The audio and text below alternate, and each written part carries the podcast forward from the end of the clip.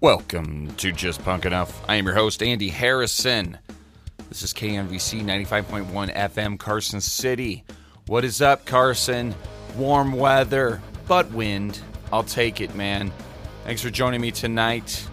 Punk rock at its finest in Carson City. I've got an interview tonight. My homie Dylan Wade. I uh, I really enjoy talking to this guy. Let's just get that out of the way. He is one of the favorites that I've met playing music. Always a class act, always a nice guy, always ready to talk. Uh, he was in the Bomb Pops. He played with Nothington on a tour. He's in Urethane right now with uh, Steve Caballero and a couple other dudes that have been in the scene for a while. And uh, I just wanted to talk to him, man. I haven't seen him in quite a while. So, without further ado, let's listen to an interview that went kind of long, I'm going to warn you, with Dylan Wade. Let's start uh, where you grew up. Where did you grow up? Um, grew up in North County, San Diego, in a town called Carlsbad. Uh, moved there when I was about eight years old from Colorado, and kind of stayed in San Diego for most of my life. Past that, Yeah. When did you uh, start getting into music? um, music's always been a part of my life. Like you know, we would do um, weekend cleanup, like chore days. My my parents would always have music playing, and have people over, and there's always music playing. But um, I got into playing music, physically playing music, when I was about ten years old. Yeah. And what what was that? I got. Um, well, so I had my whole family was somewhat musically inclined, and my mom played guitar, and my dad played guitar, and brother played guitar, and you know I wanted to be the cool, different one. So I was in fifth grade and asked for a drum set, and got a drum set for Christmas, Yeah. and started just jamming from there, and just playing as much as I could, and I had a drum teacher that would come by the house and like once a week we'd have some lessons and so kind of started rolling when I was about 10 years old, fifth grade.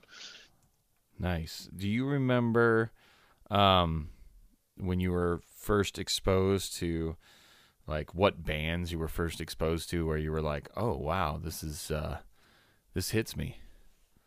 Do you remember anything Um, specifically? you know, I remember one year for my birthday, they used to sell these CDs at Costco that were like Hard Rock Cafe compilations. Yeah. And I, I got, I got two of them for my birthday. I like, had to have been right around the same age, like 10, 10, 11 years old. Yeah. And there was one that was like an 80s pop one, and there was one that was more classic rock. And my dad always liked classic rock and listened to stuff like that. His favorite band was like Van Halen. And Yeah. so songs like um, Steppenwolf's like Born to Be Wild and stuff like that were big ones to me that were like the first ones that were like cool. But first bands that like really did it, I had a I had a neighbor who was like five or six year older, years older than I was, Yeah. and he would always listen to punk. He always had punk CDs laying around, NOFX albums and Pennywise and stuff like that. Yeah.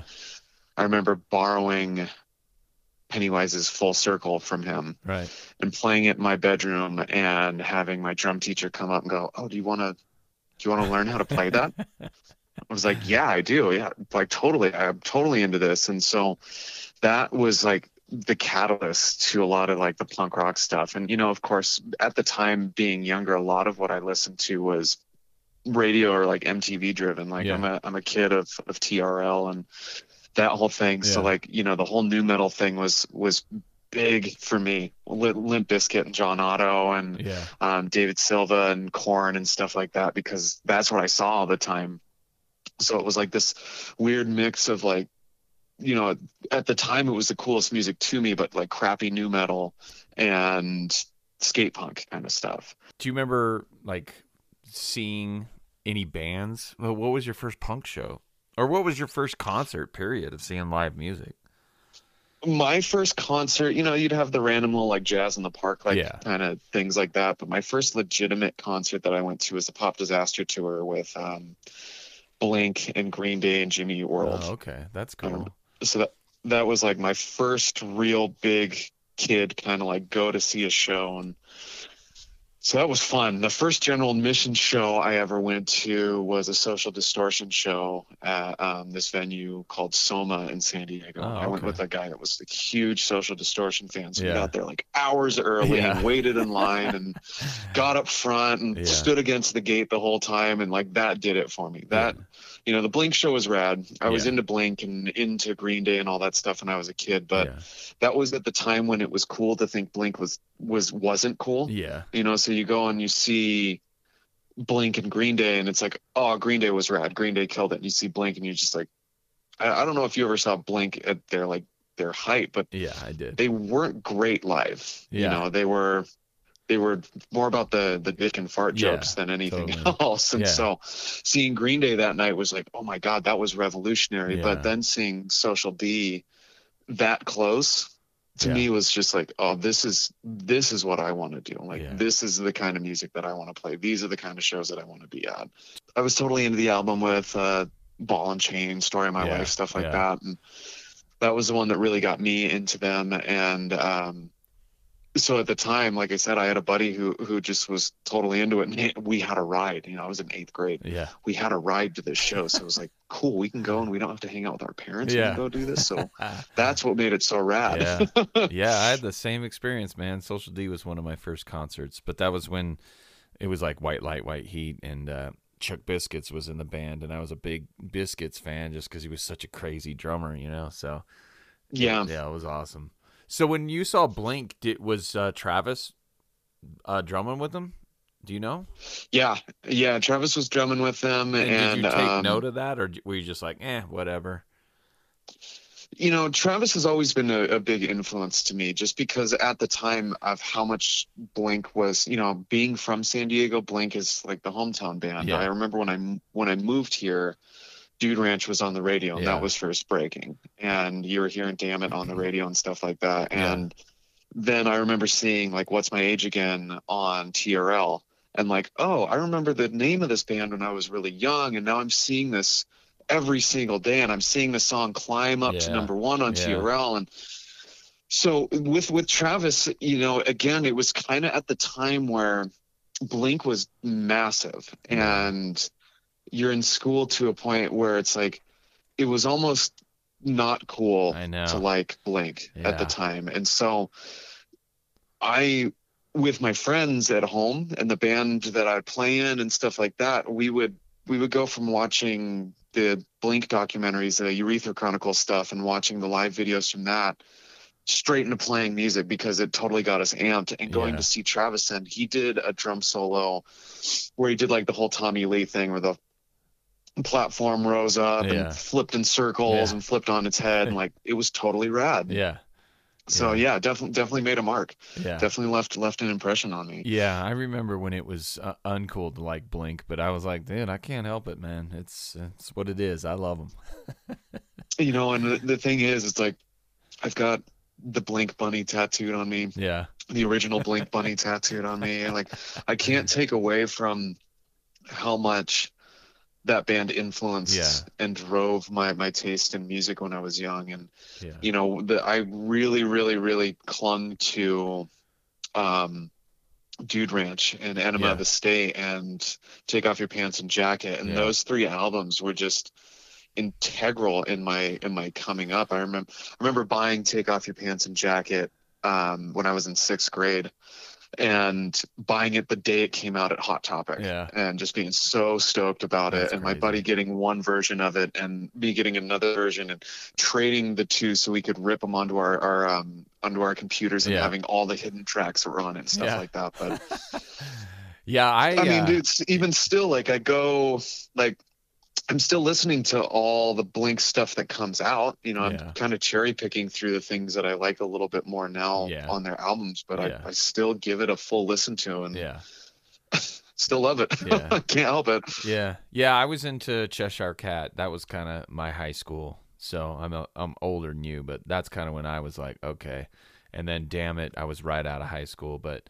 I just love the way like I, I didn't think they were a typical pop punk band, you know what I mean? Like the way that the bass and the guitar came together was just very intertwining and the singing, it was just like I don't know, it was it was it was different for me personally, and it I was totally different it. and it was it was something in the sense of where like you had this driving punk beat that just went and went Yeah. and went. There wasn't a lot of break. There wasn't a lot of halftime Yeah. playing on it. It was just like all right let's go in and jam. And like then to see Travis playing on those Dude Ranch songs and like watching Travis there was a video of the Big Day Out like Australia festival. Yeah, and they played pathetic and watching travis play that and how fast he was around the kit is like yeah, oh that's what i want to do. Right, and like i you know i started a band in high school with Uh-huh. with friends of mine where i ended up playing bass instead of drums Yeah. and all we did was like that blink 182 style like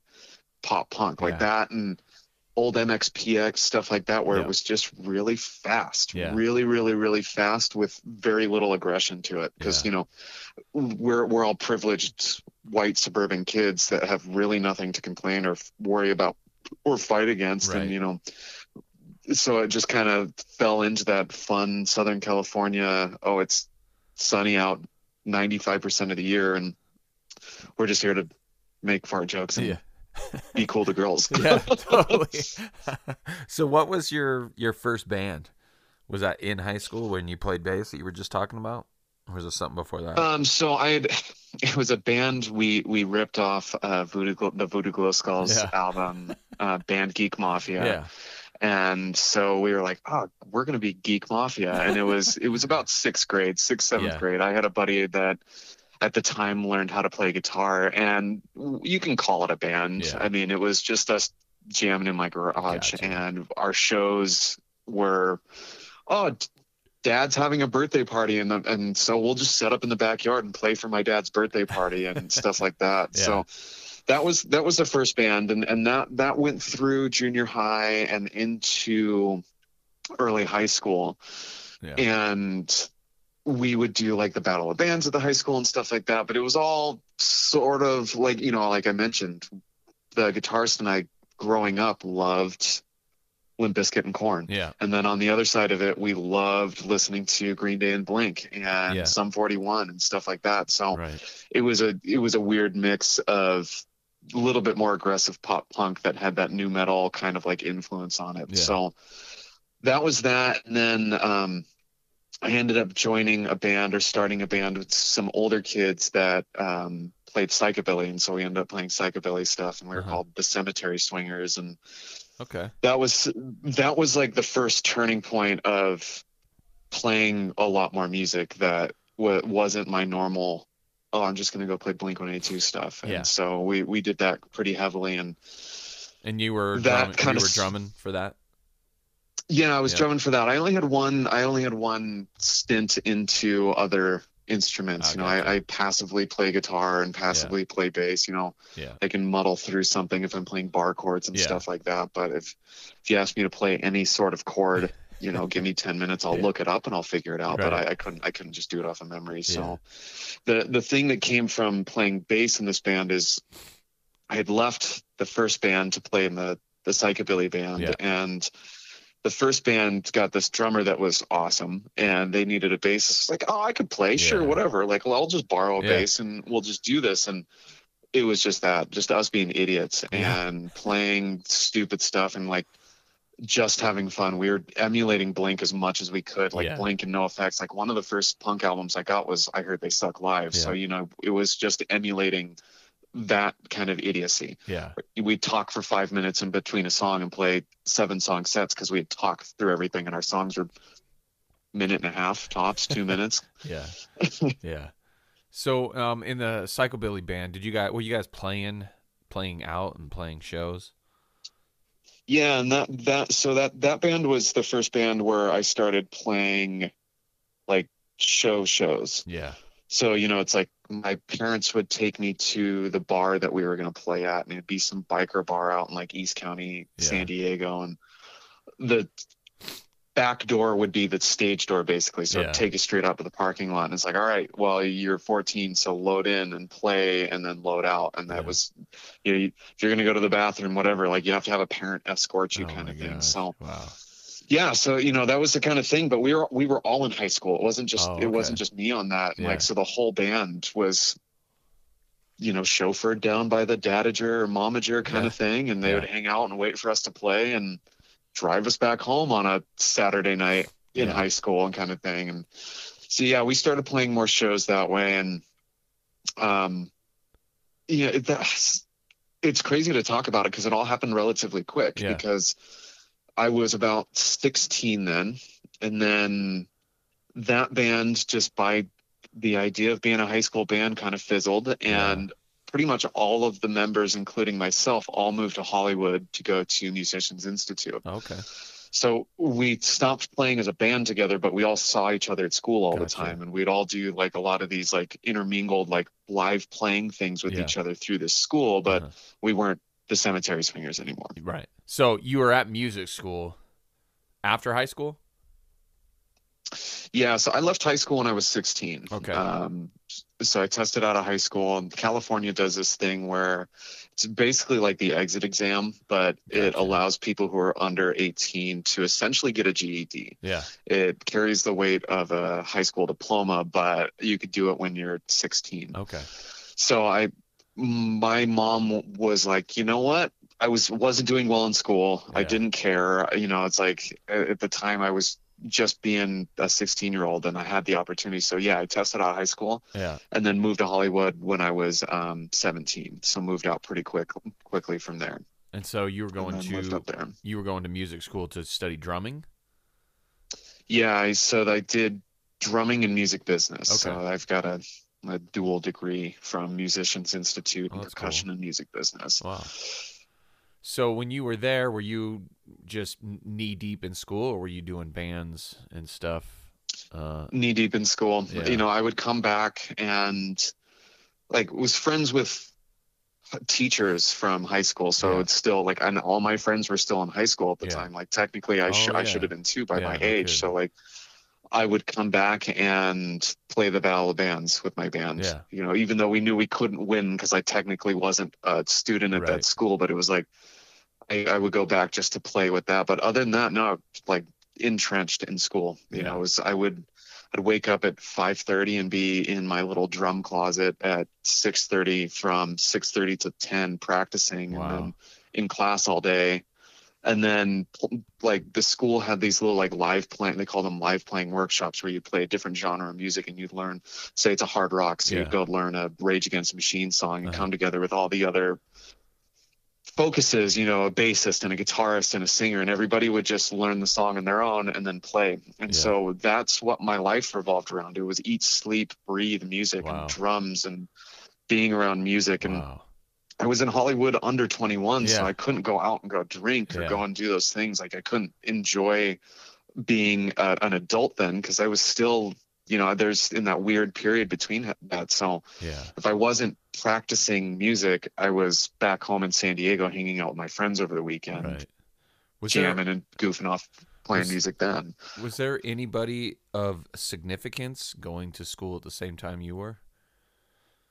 Like Um, yeah, I my graduating class, uh, Anderson .Paak was in my graduating class, and we were know who that we is. were.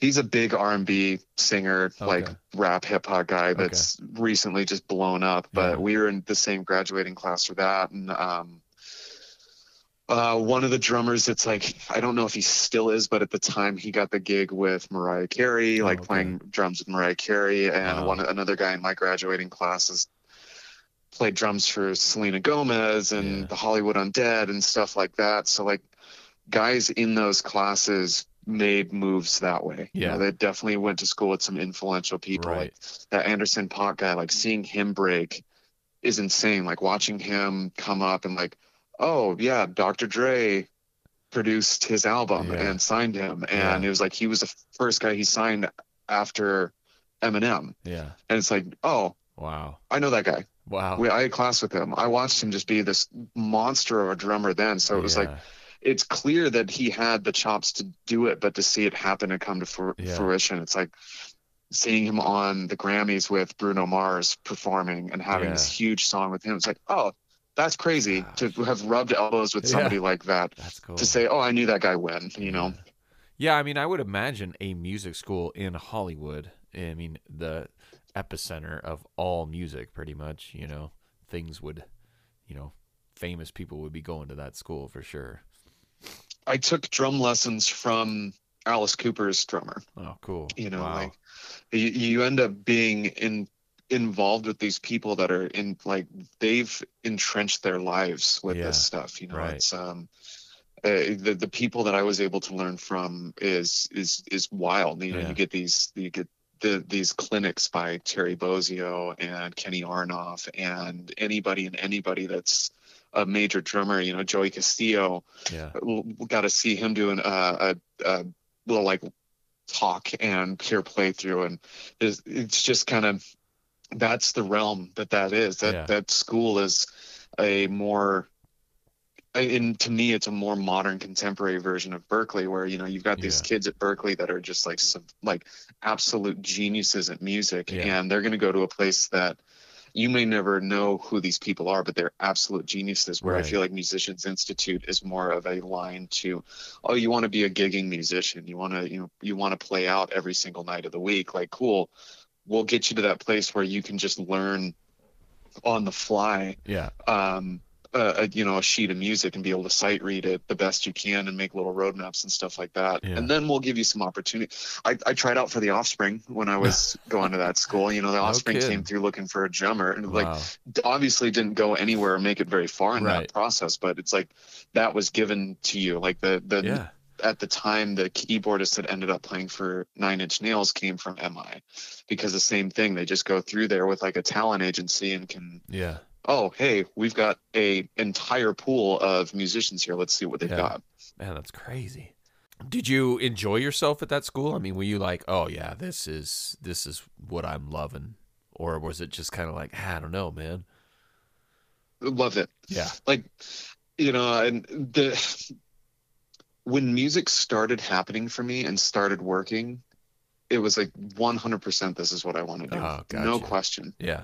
You know there's there was never a point to me where there was any like question Yeah.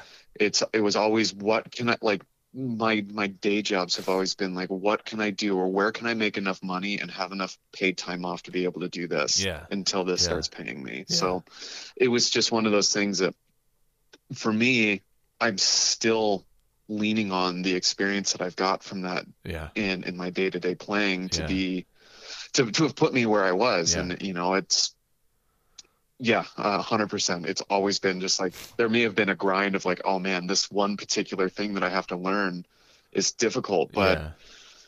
That was it. And you know it, it it really shaped the way how i handled things moving forward because it wasn't a normal like high school thing. Oh i'd stay up all night and write a paper. I'll be good. Like i couldn't do that with Right. with drums. I Right. couldn't just like oh i'm going to cram the night before Yeah. and be good enough to go and take this test or to do this performance well. It was like oh i'm going to cram and i'm going to look terrible Yeah. and i'm going to play terrible and i'm not going to be able to represent myself in a way that's that's respectful to the rest of the musicians so Yeah. it really ingrained this this work ethic of well if you want to do this here's how you get here here's the roadmap of Yeah. how long it's going to take you to learn these things and and you know if you're going to do a gig in two days how much time are you going to have to put in to get proficient enough to at least make it look like you know what you're Yeah. doing there Man, that is awesome. I always wanted to go to music school, but I went to art school instead.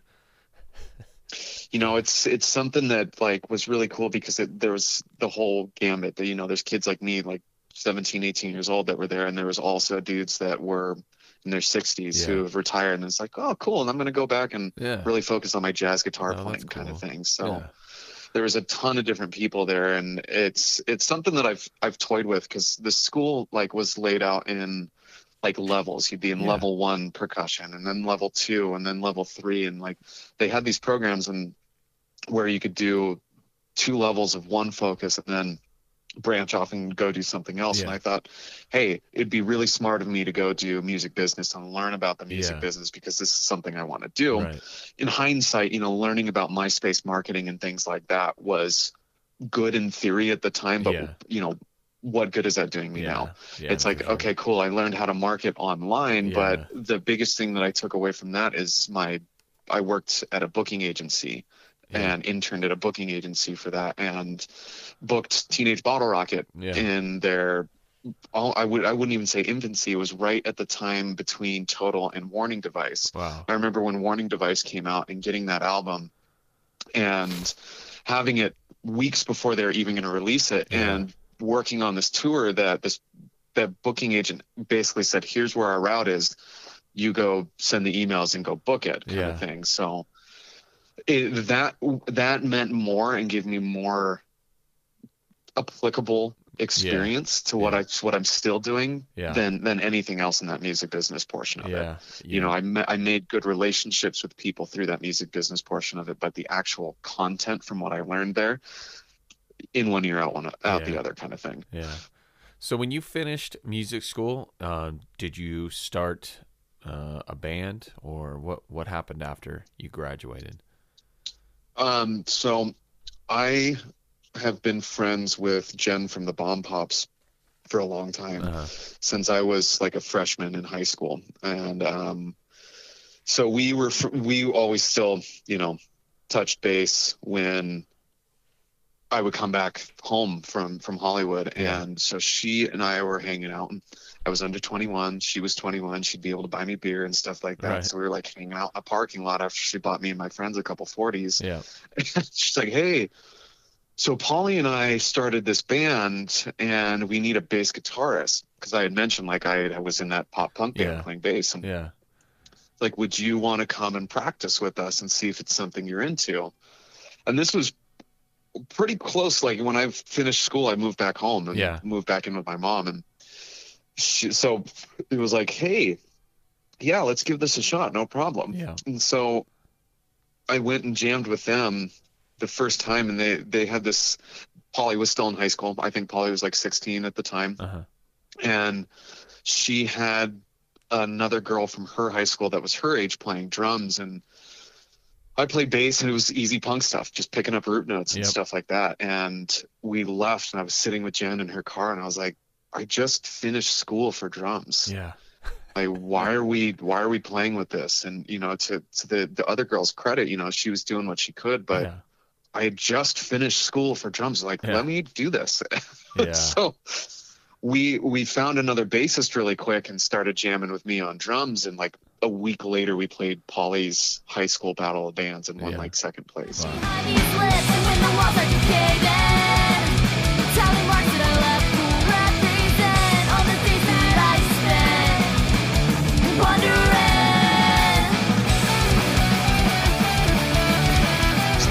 Straight out of MI was was the Bomb Wow. almost 15 years ago at this point. So that's that's where that started from, and that started rolling. That's cool. So you were on. Um, did you you recorded with them, right? You were you're on a couple of EPs. Yeah, yeah. The the if you look at their discography on Spotify, I'm the drummer on the first two EPs that they released. Okay. So when you guys um were you guys did you guys tour? Were you were you playing bigger shows? I mean, was this like okay, we're we're all we're all in on the bomb pops here? Or was it just kind Um, of still It took a little while to start touring. Yeah. Um, you know, again, kids in high school, like Yeah. how long, how much of our are your parents going to let you run Yeah. and go? But we were playing on anything and everything. Yeah. Um, we we had this, we had a local bar that would throw all ages shows that Jen was um, kind of working at and helping book shows there. And anytime a rad band would come through, she'd put us on as the opener. yeah. It's like Angry Samoans. I remember we played with Angry Samoans a ton through that through that little little venue, but we play with whatever band we could from there, and started just like really playing and playing and playing, and you know, the rest of the band was under 21. We would sit in the van in the parking lot waiting for Jen to come out because she was the only one who was 21. She'd Yeah. get all the drink tickets and you know, get to take advantage and hang out where we would, uh, you know, same deal as as it had been for years. You'd play and take your stuff out when you're done and Yeah. sit outside and wait for somebody to come out and hang out with Oh, you if you wanted. So Yeah. yeah, we started playing a lot, and then um, geez, we start we would do like little weekend tours or like week long tours up the coast, and we go to San Francisco and come back Yeah. and that kind of thing, and nothing major. I mean, nothing too big for a little while. Yeah. Um, but you know, it, it eventually started rolling that way. right. We we all had a mutual friend who had grown up with guys like Fat Mike and Eric Melvin Uh-huh. and um, Jack Grisham from um, TSOL, TSOL. and things like that. So Yeah. Started getting us kind of hooked up with that. And so once we got hooked up with that, we started, you know, we would play. He would put in a good word for us, and we'd play on the San Diego a San Diego show of a you know a Bad Religion Yep. would come through, or TSOL would play in the area, and we'd get the opening gig on that, or NOFX would come through, and we'd we'd get a show or two here and there with it, and you know, to Jen's credit, she was she was really really good about keeping in touch with people and, and Yeah. kind of pushing on on that. Like, hey, we're still here. Like, hey, hey, Yeah. hey. So like we had the door opened for us by some some really cool people Yeah. in, in our world Right. that kind of laid the laid the foundation for us to start to do that kind of stuff. And so like I remember we did I, we got on Fest one year. And so that was like our first big tour experience. Like, okay, cool, we're we're on Fest, we're gonna go tour out to Fest and play that. And then we're gonna come back and you know, it, it was it was a really quick learning curve. You know, it's really tough to tour and it's really tough to tour when you're young and everybody's figuring it out and nobody knows what to expect. and Yeah. No kidding. you know, you're not even living on per diem at that point. You're living on whatever money you happen to have saved up. Right. It's like you're just going for the sake of going. So that was that was you know tough. It was it was really really difficult to do those things and and to get along with each other and Yeah. learn how to do that and Yeah. it took a lot it took a lot for us to really kind of get through that and i mean that first major tour for us was so strenuous we lost our bassist halfway through Yeah. he flew home. We flew a bassist out in the middle of it to finish the tour with us. Wow. I ended up flying home from Florida and quitting the band for a couple, like a month or two after that. Yeah. And, you know, things were just tumultuous because Yeah. of we're young and we've had, you have this idea of this like grandiose idea of touring and then you go and play to four people in Yeah. the middle of Texas at a bar where people can still smoke cigarettes and things like Yeah. that. And it's just like, That's got to be. oh, this is not what I was expecting. And Yeah. this peanut butter and jelly that I ate eight hours ago is still not holding me over. What? Oh, no, no kidding. I'm hungry and cranky. to the Bomb Pops credit, it was just the fact that we jumped on anything we could and just played in as much as we possibly could. But was bands like there was a band by the name of the Get Down, hmm and the members of the Get Down are all in bands now that have made names for themselves. The Yeah. guitarist or the bassist of the Get Down is now um, the guitarist in Red City Radio, Okay. and the drummer and guitarist in Get Down play in a band called Pissed Regardless, who are on um, Creator Destructor now, like a thrash metal Mm-hmm. Yeah. band. So, you know, they all they've all moved on and and done their things that way, but. Bomb Pops were just doing their thing. I, I dude, I couldn't even tell you. couldn't even tell you past the Get Down. It's all the Get. Down were our homies. Yeah. They were our buddies. You know what I mean? Yeah. Yeah. We tried to get them on every show that we were on, and vice versa. Yeah. Yeah. Uh, okay. So what happened after Bomb Pops? What What did you uh, What did you start doing? Um, so Bomb Pops was a while. Bomb Pops, you know, took up a good amount of time. I would say probably about four or five years of of heavy working, and um, you know, I would say probably eight-ish, nine, eight nine years ago at this point, everyone was starting to relocate to Hollywood. Uh, so Polly had met her now husband Mike, Mhm. and um, she was out of school, and she moved up to Hollywood to be closer to him, and Jen moved up there. Our bassist at the time, or who's still their bassist, Neil, um, lived up in Hollywood. So one by one, everybody was starting to move Yeah. move up there, and I lived, and then I moved further south. So I moved even further away. So we were Uh-huh. kind of splitting this time between jamming in downtown LA or jamming at my house in San Diego. Yeah. And it was tough. You know, Yeah. it's it was tough and at the time I wasn't mature enough to be able to kind of like talk through my feelings Right. and frustrations to really get to a good place of understanding between everybody and Yeah. it drove a wedge between myself and the rest of the band And, yeah.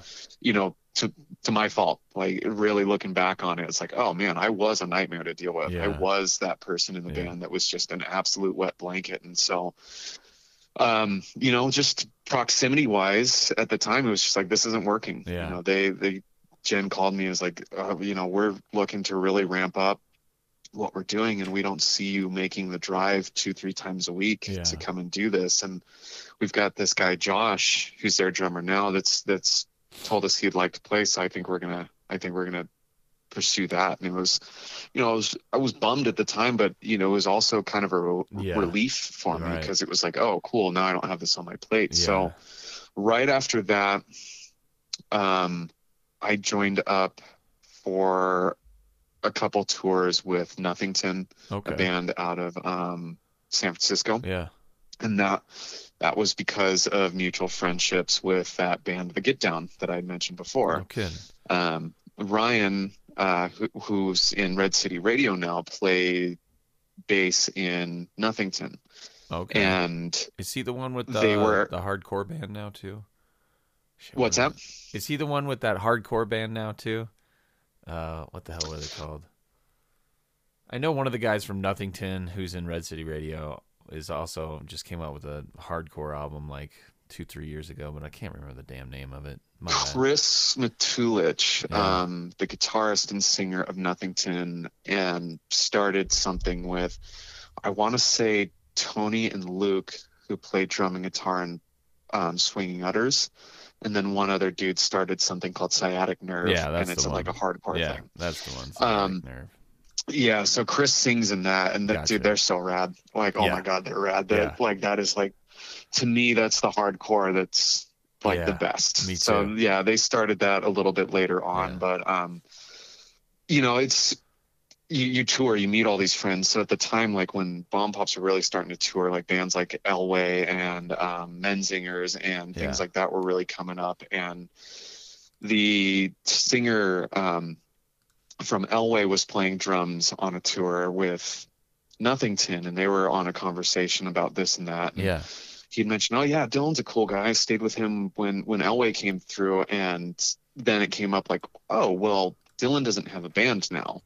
So then the phone call came through like, "Hey, we've got." They had two tours lined up, like a full U.S. tour and then a European tour that would end Yeah. at Fest. They're like, "Hey, do you want to do this?" It's like, "Yeah, no problem, duh." Yeah. of course. So um learned all the songs, like learned the set list. They sent me sent me a handful of CDs. And What year was this? Like learned the set list.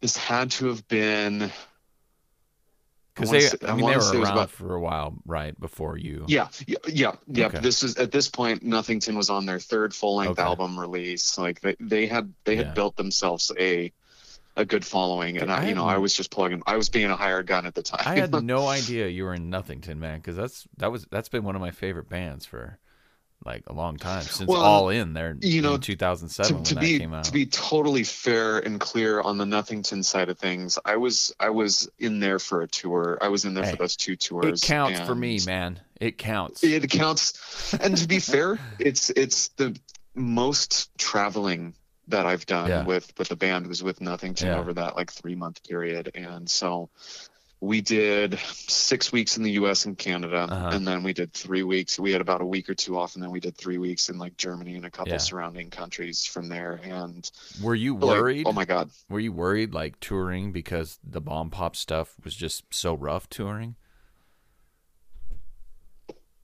um, Were you like, oh god, I'm doing it, but I'm kind of worried? I was I was worried in the sense of I don't know these people. Yeah. and you know i knew ryan but like i don't know these other guys Yeah. i i don't I, we not only did i not know those other guys but i'd never listened to nothington Oh, like i had never really spent much time like getting into that band Yeah. besides like oh here's some cds learn the set Yeah. so you know I, i'm i'm coming in blind to this so my worry was more in the sense of this is my first real hired gun Yeah. kind of experience Yeah. and I was too young to really have it click that it was hired gun. So I'm in I'm in this impression of like I really have to make it with make it work with this. So Right. they're they're not bummed that they added me to this band. Yeah. Um. So it was less a touring thing. I think I was more excited about it because they were strangers, and I wasn't getting into something where I had this like preconceived notion Yeah. of this is what touring with these people is like, or this is what my last experience with these people is like. So, um, you know, at the end of the day, it was it was more exciting than ever- anything because I was playing with a band that was from out of town, and we had cool tours. Like the the U.S. tour was most of we had one half of it, or maybe two thirds of it, that was a Teenage Bottle Rocket tour. So Oh, we were playing main support to Teenage Bottle Rocket Wow. with uh, Masked Intruder Yeah. and this is when Masked Intruder's first album had just dropped. So they they were a brand spanking new thing on the scene as well Yeah. with um when they were still on Red Scare. Yeah. So it was like to me at the time, like I said, like I you know, I had booked Teenage Bottle Rocket years Yeah. before Yeah. And introduced my friends back home to this band. So now I get to go and hang out and travel with these dudes awesome. and so I was stoked on that. And then we toured Germany. We were playing main support for this band, the Donots, Mhm. that are this massive pop punk band in Germany. Yeah. And it was just like, oh, I. My, my whole thing was I get to go to Europe for free. Yeah. you know, like my my grandma had told me, I'll give you this certain amount of money when you graduate high school uh huh. for a Europe trip. Yeah. She loved to travel and she was like, I think it's important Yeah. for you to go and travel and have this this experience to go out and do that. I used that money to buy a tour van with the bomb pops. you know, I like Yeah. I worked it out with her. I was like, I know you have this Yeah. intention, so like, can I not go on this trip and buy a van Yeah. so I can tour with my band? And she was like, yeah, you know, it would, took a little bit of coercing, but Right. eventually she, she gave into it. So when I got to do that, it was like, oh, cool. I get a, I get my Europe trip in, Yeah. and I get to go, I get to go out and be in Germany around um, Oktoberfest, and I get Yeah. to go play with a band that's rad, and we get to play these big shows, and That's cool. so that it was just you know, kid in a candy shop. I, Yeah. I just had a great time, and not only on that, you go out to Europe and you play these big shows, and now all of a sudden I, I'm on a in a band that's got a writer that gets um, Yeah. Fulfilled every night, and we have a driver, and you know, you're just going and like I said, playing shows where you're playing to at very least four or five hundred people every night, and it Man, was just like awesome. oh this is this is rad Yeah. this is this is again another reason to want to do this so we had those two tours and like i said we we ended the that whole little run at fest and so that that ended my tenure with them and there's a there's a seven inch that's floating around out there that's uh, nothington live in germany that's that that has me on there so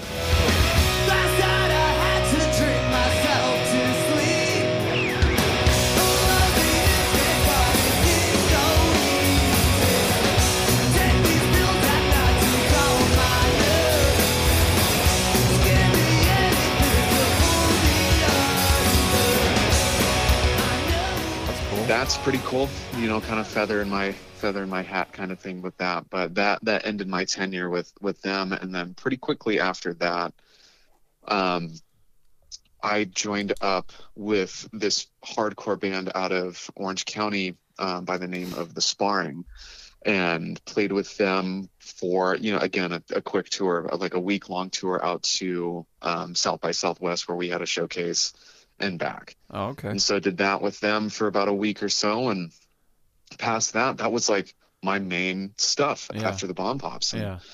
You know, from there it was, it was playing in friends bands. Yeah. You know, it was playing in things that was just like, oh, well, you know, we'll, we'll keep jamming. Like I've got these buddies now that we still hang out. We still jam here and there, but we've been jamming for close to a decade now and haven't done much. Yeah. There hasn't been much going on there. And, Yeah.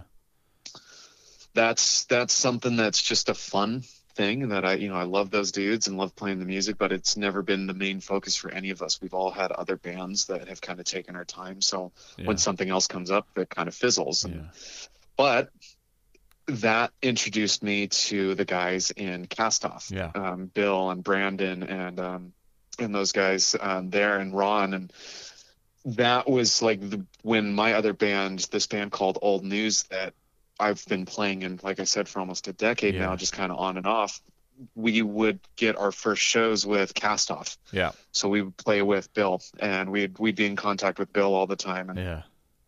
they had an opportunity coming back from a tour, and they hit me up, and Bill and Ron sat me down and said, "So we're in a place where we're kind of revamping things, but we need a new drummer and bassist. Would you be interested in coming to play drums for us with cast off. And i was just like ah sure. Look, you know i this is something i took from music school. And i think this i think it's important for people to hear because it's something that has helped me so much in my life outside of music but has helped me in my music career is just say yes. Yeah. i had this networking teacher that he's like you go to these social gatherings and so many times you're going to be talking and you're just going to get on one and you're going to really hit it off with somebody and they're going to say i've got this idea for this. Would Yeah. you be interested if you're the guy that's like no um, send me an email. I don't Yeah. know i'll check into it. You're automatically on that list of people they're not going to call Right. but if you say yes and you're enthusiastic about it most cases it's never going to turn into anything but Yeah. the time it does boom there Yeah. you go. And so again yeah sure no problem. Let's you know let's meet and talk about it. Let's let's see what the deal is. So jammed with them for a while and then bill had mentioned look you know cast off is cool and all but i've got an idea for this album that i've been writing that's a little different and then we want to go in a different direction and that's what spawned surface report where i met you Right. and that's how that's how you and i got to know each other Yeah.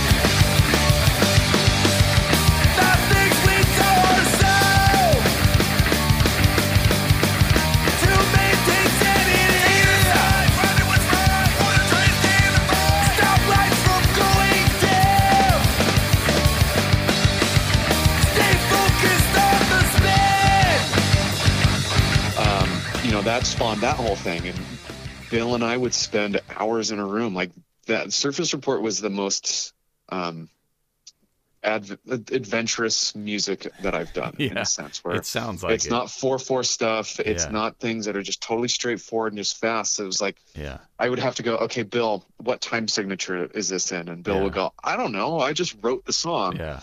And I'm not good with this odd time signature thing. So I'm learning how to count four over a phrasing that doesn't Yeah. technically fit into four. And I'd be, we go over and over and over and over and over on his part, and Yeah. I'd be laying in bed later, and then have finally have a click and go, that's how it's supposed to sound. Right. And you hear about like songwriters, like, and I'm sure you do it as a songwriter as well. Like you've got your voice memos going, hum, Yeah. hum, hum. This is the way it's supposed to sound. I would Yeah. do that for like a drum fill or a drum part that I couldn't figure out Yeah.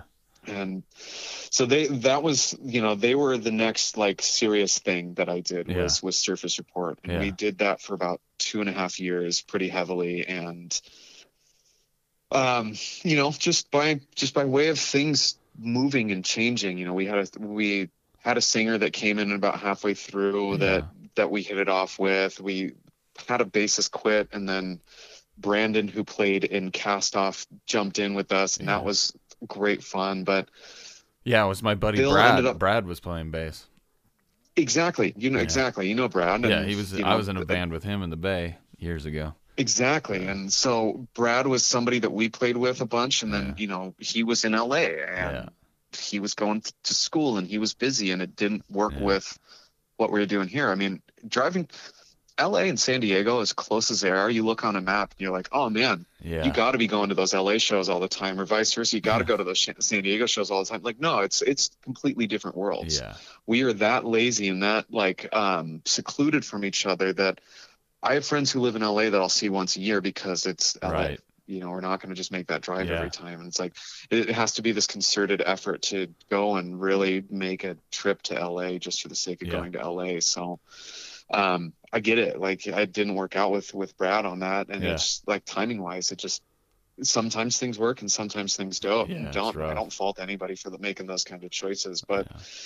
yeah, Bill ended up getting um, the gig with Chaser, Right. and he started putting in a lot of focus on that. And then our singer Jesse um, told us he was moving to the Midwest, and Yeah.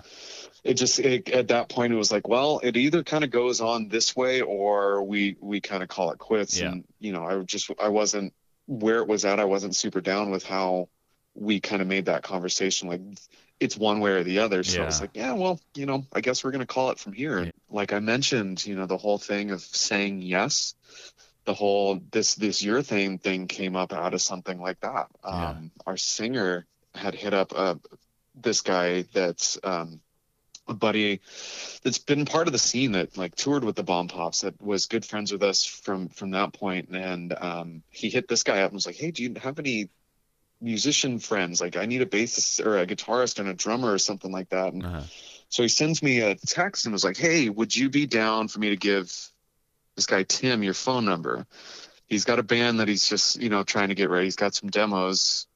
Would you be interested? Again, "Yeah, sure, give him my phone number. Right. And we just started texting and you know, it's kind of history from there. I remember him going, Yeah, dude, um, we've got you know, I've got a couple songs, send you the demos and he goes, I've got um you know, I don't really have anybody else lined up. I was thinking about just doing it as a three piece, but I've got Steve Caballero to play bass.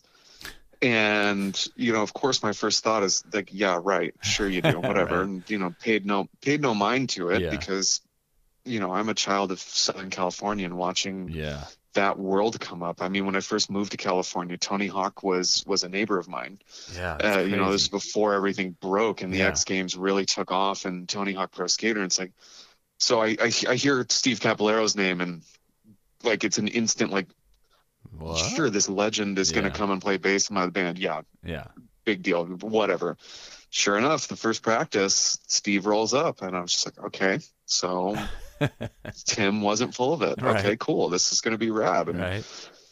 so we hit it off, and we started jamming and started playing, and like our first practices and stuff were in Steve's house in his bedroom, Yeah. like on an electric drum set, like just working things out, Yeah. and um, you know, let's start rolling with that, and we had a, a few months off around the end of the year this this last year just due to work and things of of the such i ended up catching covid Oh, and you know luckily didn't get sick but you know it was like it kind of scared me back into the world of like oh i'm i'm being irresponsible by like going out Right. and spending time with people Yeah. who aren't my household so Yeah.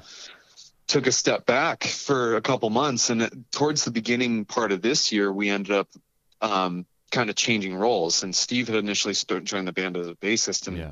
made some made it known that he would be interested in playing guitar and Uh-huh. so we had a dude that played in our singer's other band who played bass with them was like hey i'd love to play bass so we got him hooked up into it his name's chad and Mm-hmm. Is that chad Skipjack guy?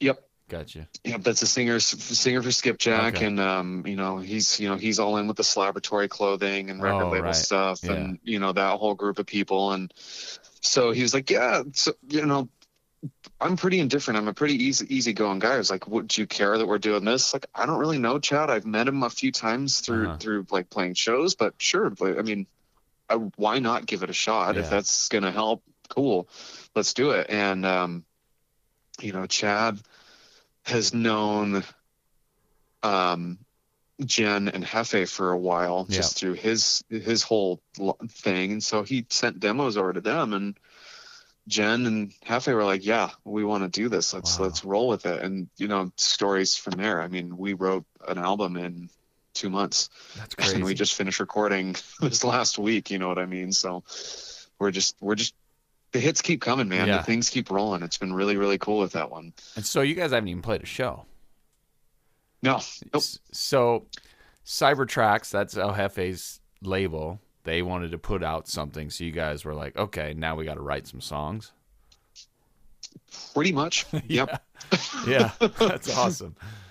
you know tim's had tim's had a, a bank of songs and Yeah. you know chad had chad has a bunch of songs too so Yeah, at the time we were probably five songs in you know that we we knew well enough to if if we if we had shows happen happen but i mean urethane is a product of the pandemic and yeah, um it's it's really weird to be in this place of being so in in the infantile stages of this band and having so much happen for us so quickly yeah. I mean, how did Steve even get involved? It just is odd. It, I mean, is he friends? No, in fr- from the understanding that I have on it, Tim basically put in his cold call Gotcha. um, to to everybody. gotcha. From what I understand, Steve was Steve had a band that he'd been playing in for a while, and they were trying to get things rolling. And I think they needed a singer, Mhm. and so Steve may have posted something on Instagram Yeah. like, "Hey, we're looking for a singer." So Tim sent him demos and said, "Hey, uh, you know, I've got these songs. Yeah. Check them out. See if you'd be interested." And Steve dug them. I mean, the Yeah. demos to me too. Like when I heard them, I was like, "Yeah, this. I mean, they're Awesome. catchy. They're fun Yeah. songs. Like I, I could totally do this." And Steve felt the same way. And Yeah. so Steve brought it to his other band that he was working with and was like, "Hey, would you guys be into it?" And I guess this other band just wasn't really feeling Tim's singing style, Yeah. and so they're like, "Nah, not our thing." And Steve was like, "Well, I'm feeling this more than my current thing now, so I'm gonna go put focus here." Yeah, and so he, crazy. he just did, Such a and random. went and put his foot so random. completely, yeah, like completely. like I I remember seeing him uh, because I follow Steve. He posted something about something, and then you posted something about something. And I'm like, what? How how how random is this that these two guys that I'm following, one I'm friends with, is they're in a band together? I'm like, this is just odd to me. It's it's weird because you know it's like there's there's some sense like I, I could see more things of like just joining up with other dudes Yeah. from the punk rock scene Yeah, you know the guys that we've come up with and you know stuff like that like yeah, it would be less weird for me if dudes from the flatliners and um you know let's say like the, just that ilk of band was Yeah. like hey we were thinking you know would you want to jam like the nothingtons like the Yeah. sparrings that kind of stuff to me it's like those are my peers so yeah, Yeah. of course like Right. that seems more regular but somebody like steve who's a legend all on his own who's Yeah. lived a lifetime of just experience through everything he's done is now a buddy of mine that I have his phone number in, Yeah. in my phone. you know what I mean? fair. That I'm uh, almost in daily contact with. It's like I'm still pinching myself. It's Yeah. really it's it's a super cool thing to do, and Yeah. he's a cool dude. It's Yeah. it makes it even better that he's such a cool dude and he's such a, a humble person that you don't feel like you're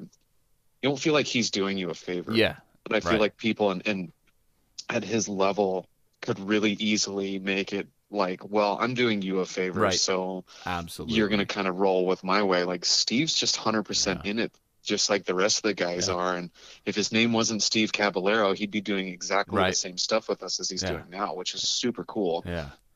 So when you guys were talking about recording and stuff, how, I mean, were you involved in any of that, or was it just like you're just the drummer and you're just this is this is where we're recording, et cetera, et cetera?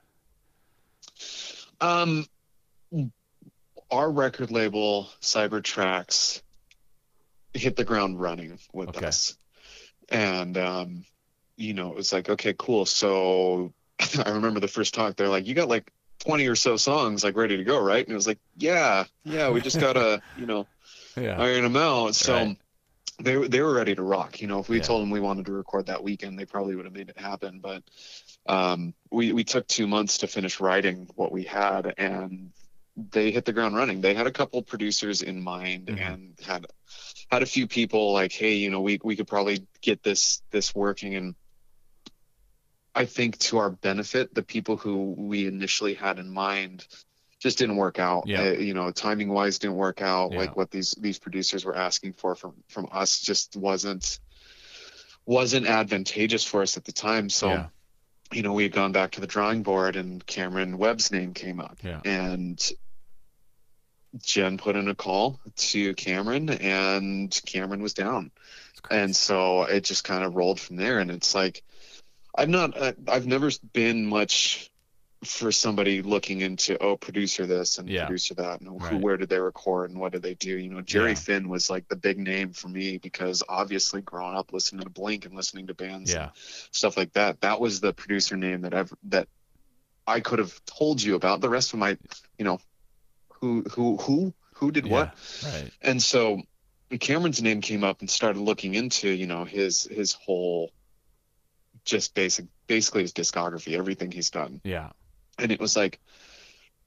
For me, it was career spanning in my love for music Yep. the guy worked on Significant Other, the Limp Bizkit album, and Mhm. Sound System by 311, Mhm. and I played those albums into the dirt. Yeah. He worked on Tenacious D's first album, Right. another album I played into the dirt, Yep. and then in the more recent stuff, he's did Pennywise's last album. Yeah. He did Bayside's last album. He did Alkaline Trio's last album, and for me, a lot of those bands. Like you know, I learned how to play punk because of Pennywise, but Yeah. fell off because just kind of in in growth, it wasn't something that clicked as well. And Yeah. same thing with Alkaline Trio was super into it. Alkaline Trio was like the band for me when I was in junior high and high school and those albums that Cameron did were the albums that like brought me back to really liking those bands again. Yeah. And it's like, oh, cool. So, you know, even just having that guy behind us, knowing Yeah. that he did that for those bands, at Right. least for me and my personal taste, Mhm. was huge for me. And yeah, so the, the talk about recording was more along the lines of who are we going to work with as a producer? Yeah. and not so much of where are we going to go to record. Right. And once we ironed out the Cameron Webb piece of it, we just, you know, again, hit the ground running and just really kind of put the work in there. And Yeah. we're in contact with Cameron pretty much from that point on. Yeah. Yeah, that was also random for me too, because uh, we talked about this before. But I was trying to book somewhere for my band to record, and we're like, "Yeah, let's spend some money." So I booked Paul Miner. But in the meantime, I told the guys, "I'm like, I want to record with Cameron Webb." But I know he's going to be outrageous. And then, you know, a week later, I see, you know, you're recording with him. I'm like, what the hell, dude? There's some cosmic weird shit going on right now. Well, and you know, you to, to your points on that, um, I had played in uh, a band, like again, doing the hired gun thing with Uh-huh. this this local band um, by the name of um, Sick Waiting. Yeah. and did some stuff. And, Right. and I've known Jared from Sick Waiting for for quite a long time, and you know, so we we really randomly keep in touch. Yeah. You know, it's the random Instagram message or a text message every six months to a year, like, "Hey man, I Yeah. miss you. Hope you're doing Right. okay." And Right. We were texting back and forth, and he goes, "Oh yeah, you know, we're going into the studio to record," and it's like. Oh, where are you going to record? He's like, oh, we're going to do Maple Sound Studios with Cameron Webb. And I was just like, no way Yeah. like just like you said like small world it's like well i'm going in at the beginning of april so it was like sick waiting happened and Yeah. then your thing jumped in right after it and Yeah. so That's so yeah cool. super small world Yeah. That's awesome. So how did that how was the recording experience? I mean, are you guys Um, done? yeah we're, we're done um they you know i'm the drummer Yeah. i talked about the uh, the blink 182 like ureth um urethra um chronicle stuff Yeah. and i always remember travis doing his thing going yeah you know i'm usually there for a couple days doing the drums Right. and then i'll pop into the studio here and there and Yeah.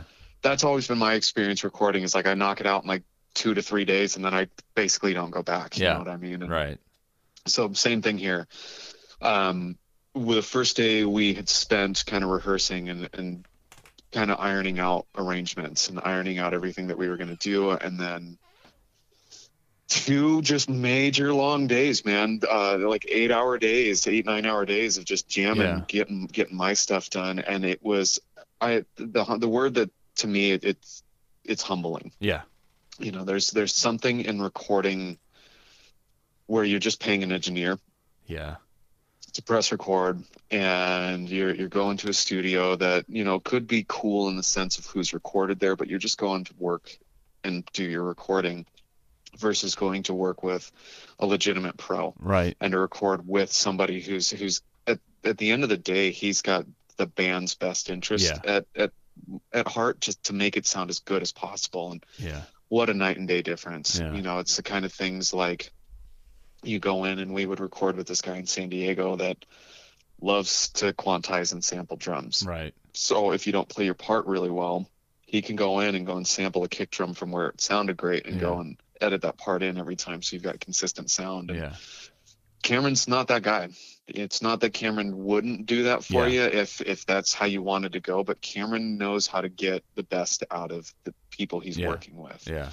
So it was brutal, and I it was brutal in the best way Yeah. possible because it not only showed me like, hey, I thought I was a lot better at this than I am. Um, you know, it's Yeah. like I could I could take my years of experience into this, but going in with him was was really eye opening. It's like this is why when I've finished recordings in the past, I haven't ever been satisfied. Yeah. It's been like, oh, here, this is kind of cool, but Right. I've never felt so good about a recording as I do this this one. Oh, that's cool. you know, it's the kind of thing with, you know, it's like, okay, so you're playing this fast punk beat, that NOFX-y kind of like Bad Religion kind of fast punk beat. Yeah. Your kick drums need to be consistent on every single hit. Yeah. If you're going to do a double hit here, both of those hits need to have the same intensity. You Right. can't have one where the first one's a little quiet and the second one gets gets the kick because that's when you're jam burying that beater in the head. Yep. It's like, all right, let's play that again. Yeah. Or, hey, I can hear that you're not hitting the center of the snare drum in here. I need you to That's go back and let's let's take that part again to make sure we've got consistent hits. And it's like you play these tracks that we get straight from the board, and it's like, oh my god, this stuff sounds phenomenal. Like, if we released what we had just now, it would sound fine. And it's Yeah. like, cool, we still get to mix and master this stuff, and Yeah, it's only going to get better from here. So. Um, that's cool. I can't say enough good things about Cameron. Yeah. That guy is caring beyond belief. Yeah. Um, he's extremely smart. He's got a great ear for things, and he's fun. It's it, you know, it's it, going into work with him is not a is not a chore. It's it's like a treat to go in and work with him Right. because not only do you get these get this like pro level experience with him, but you get these rad stories. You know, just hearing his experiences with these bands and Yeah. hearing his experiences in these albums that That's you grew up listening to. It's like, oh, cool. This is the coolest thing I've ever heard. Yeah, you're living I'm- it. I'm a huge Tenacious D fan, Yeah, and seeing. Tenacious D memorabilia next Yeah. to his Kelly Clarkson Grammy is like, that's the That's kind of world that that guy lives in. That's That's, all encompassing with it. That's so cool. So, what is next for your thing? When is the? Do you know when the album's going to be released? No, No. we we don't have a set date right No. now. Um, yeah, I would I would say hopefully by the end of the year. yeah. You know, if we uh, the biggest thing we've got on the plate right now is uh, punk rock bowling. Right. We're on that Saturday date, and Yeah. so that'll be a lot of fun. But Yeah.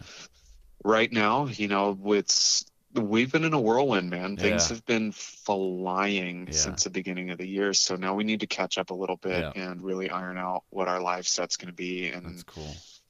get totally set on that. And you know, as the world opens up right now, I could I hope we get a little bit of uh showtime to kind of get our feet wet before we go and jump into punk rock bowling. But no right now we've got punk rock bowling. That's the next thing up in September and, and just kind of getting ready to go then. That's cool.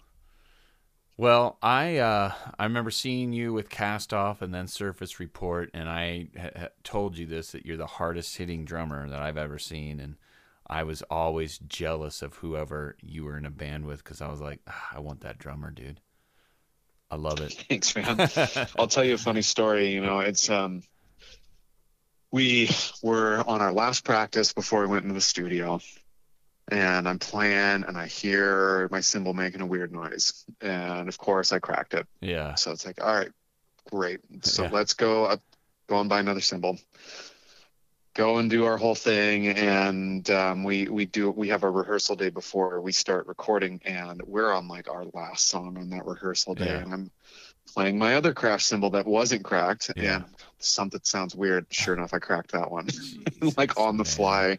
Had, had to Oh end up borrowing God. something from a buddy of mine um, who luckily lived right in the area of the studio, so Yeah. it was like you know ten minute drive on surface streets. But Oh, it's wow. like, oh yeah, so you know, I, t- I came out of that session and was like, I need to go back to taking lessons. Yeah. It's time for me to really start focusing on on what I do here because obviously there's some there's some places to improve yeah, in this world, but yeah, I've always it's always been hard, man. I used to play the biggest sticks I could and would crack cymbals like crazy and still pl- and still break my big rock sticks and wow, stuff like that. So I, you know, there's there's some it's it's cool and it, it's cool at live, but Yeah. I'm breaking my stuff too Yeah. much. yeah, that's nuts. Well, I appreciate you talking to me, man. I uh, always enjoy our conversations, and uh, I uh, I miss the days you were jamming with Bill and Brad, just because I'm so close to those guys, and I, you know, it's kind of out of the blue that I'm like, hey, Dylan, what's up? Remember me? But I'm glad that we we can talk and and BS still, man. I, I, you and I as well. You know, I share that same sentiment with with with Bill, and you know, it's like it's great to see Bill's um, success Yeah. with with um, with Chaser, and but yeah, man, I, I feel the same way. It's it's. I can't wait to be able to have a, a double down show again. Yeah, no kidding. You know, hang out in a parking lot all Yeah. night. Like I miss that stuff like crazy. Yeah, me like too, like man. crazy. Like Yeah, it's uh at this point it's like having that punk rock bowling show booked yeah, just kind of lit lit the fire again. It's like, oh, this is so close now. It's in Yeah. the it's in the future, and yep. I'm I'm chomping at the bit. I can't wait to make it happen I again. I, know. can't wait to see you out in Vegas and Yeah. be able to hang out again. Yeah, I just booked with with Paul Miner the end of June for recording, and then we booked a show July 10th, and I'm like, all right, dude, I think I think things are gonna happen. So I'm I'm I'm right there with you, man. It's it's gonna it's gonna be good. That's it. You know, and everybody's just you know everybody be smart. Yeah, If you're into the vaccine thing, go get your vaccine. Yep. Let's let's all let's all get back to this and let's all be able to. uh I want to be able to give my friends hugs again. Yeah, man. That's that's something that's crazy.